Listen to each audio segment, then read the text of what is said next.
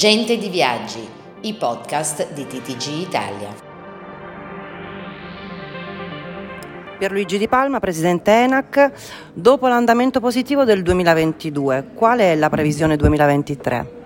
Ma il trend è un trend di crescita, eh. proprio l'altro giorno sono stati diffusi i dati da Asso Aeroporti che evidentemente dà effettivamente notizia che stiamo raggiungendo di nuovo i livelli del 2019. Non è un caso però perché effettivamente noi cresciamo più dell'Europa e quindi significa che la policy adottata dal nostro Paese a tutelare effettivamente in un momento di difficoltà i presidi aeroportuali ha determinato sicuramente oggi questo rimbalzo in alto molto importante e sicuramente i trend di crescita daranno sicuramente continuità. E quali sono le criticità da affrontare secondo lei?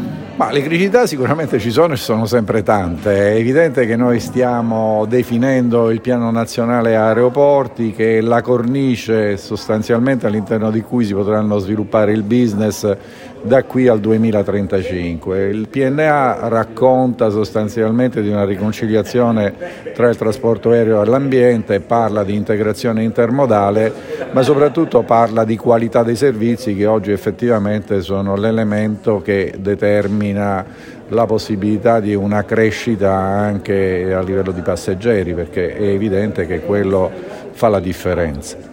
E al governo cosa chiedete?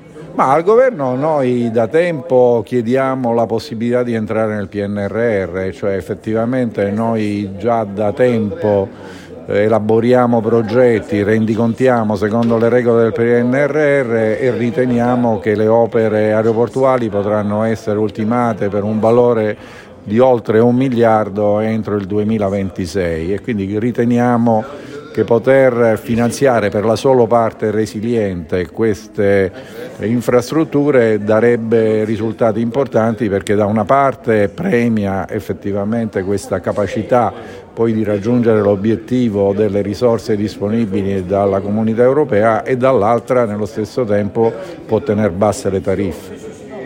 Paola Trotta, TTG Italia, Roma.